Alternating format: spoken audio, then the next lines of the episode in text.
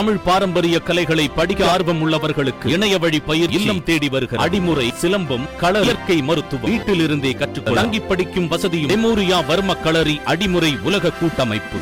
நெல்லை மாவட்டம் பாளையங்கோட்டையில் வாடிக்கையாளர் ஒருவர் வாங்கிய பக்கோடாவில் பள்ளி இறந்து கிடந்ததால் அந்த வாடிக்கையாளர் அதிர்ச்சி அடைந்திருக்கிறார் உணவு பாதுகாப்புத்துறை அதிகாரிகள் நடத்திய அதிரடி சோதனையை தொடர்ந்து அந்த கடையை ஒரு நாள் அடைக்க உத்தரவிடப்பட்டிருக்கிறது. நெல்லை மாவட்டம் பாளையங்கோட்டை தெற்கு பசாரில் இயங்கி வரும் பிரபல லாலா கடையான ஸ்ரீராம் லாலா கடையில் வாடிக்கையாளர் ஒருவர் பக்கோடா வாங்கிய போது அதில் பள்ளி ஒன்று இறந்து கிடந்ததாக கூறப்படுகிறது. இது தொடர்பாக சமூக வலைதளங்களில் அந்த கடையின் பெயருடன் கூடிய பாக்கெட்டில் பக்கோடாவுடன் பள்ளி பொரியலும் சேர்த்து வழங்கப்படுவதாக படங்களுடன் தகவல் வைரலாக பரவியது. இந்த சூழ்நிலையில் மாவட்ட உணவு பாதுகாப்பு நியமன அலுவலர் சசி தீபா உணவு பாதுகாப்பு அலுவலர் சங்கரலிங்கம் ஆகியோர் தலைமையிலான குழுவினர் இன்று திடீரென ஸ்ரீராம் லாலா கடையில் சோதனையை மேற்கொண்டனர். அப்போது கடையில் வைக்கப்பட்டிருந்த இனிப்பு பலகாரங்கள் கண்ணாடியை கொண்டு மூடப்படாமல் திறந்த வெளியில் வைத்தபடி விற்பனை செய்தது தெரிய வந்திருக்கிறது மேலும் பலகாரங்கள் செய்யும் சமையல் கூடம் சுகாதாரமே இல்லாமல் இருப்பதும் அந்த சோதனையில் தெரிய வந்திருக்கிறது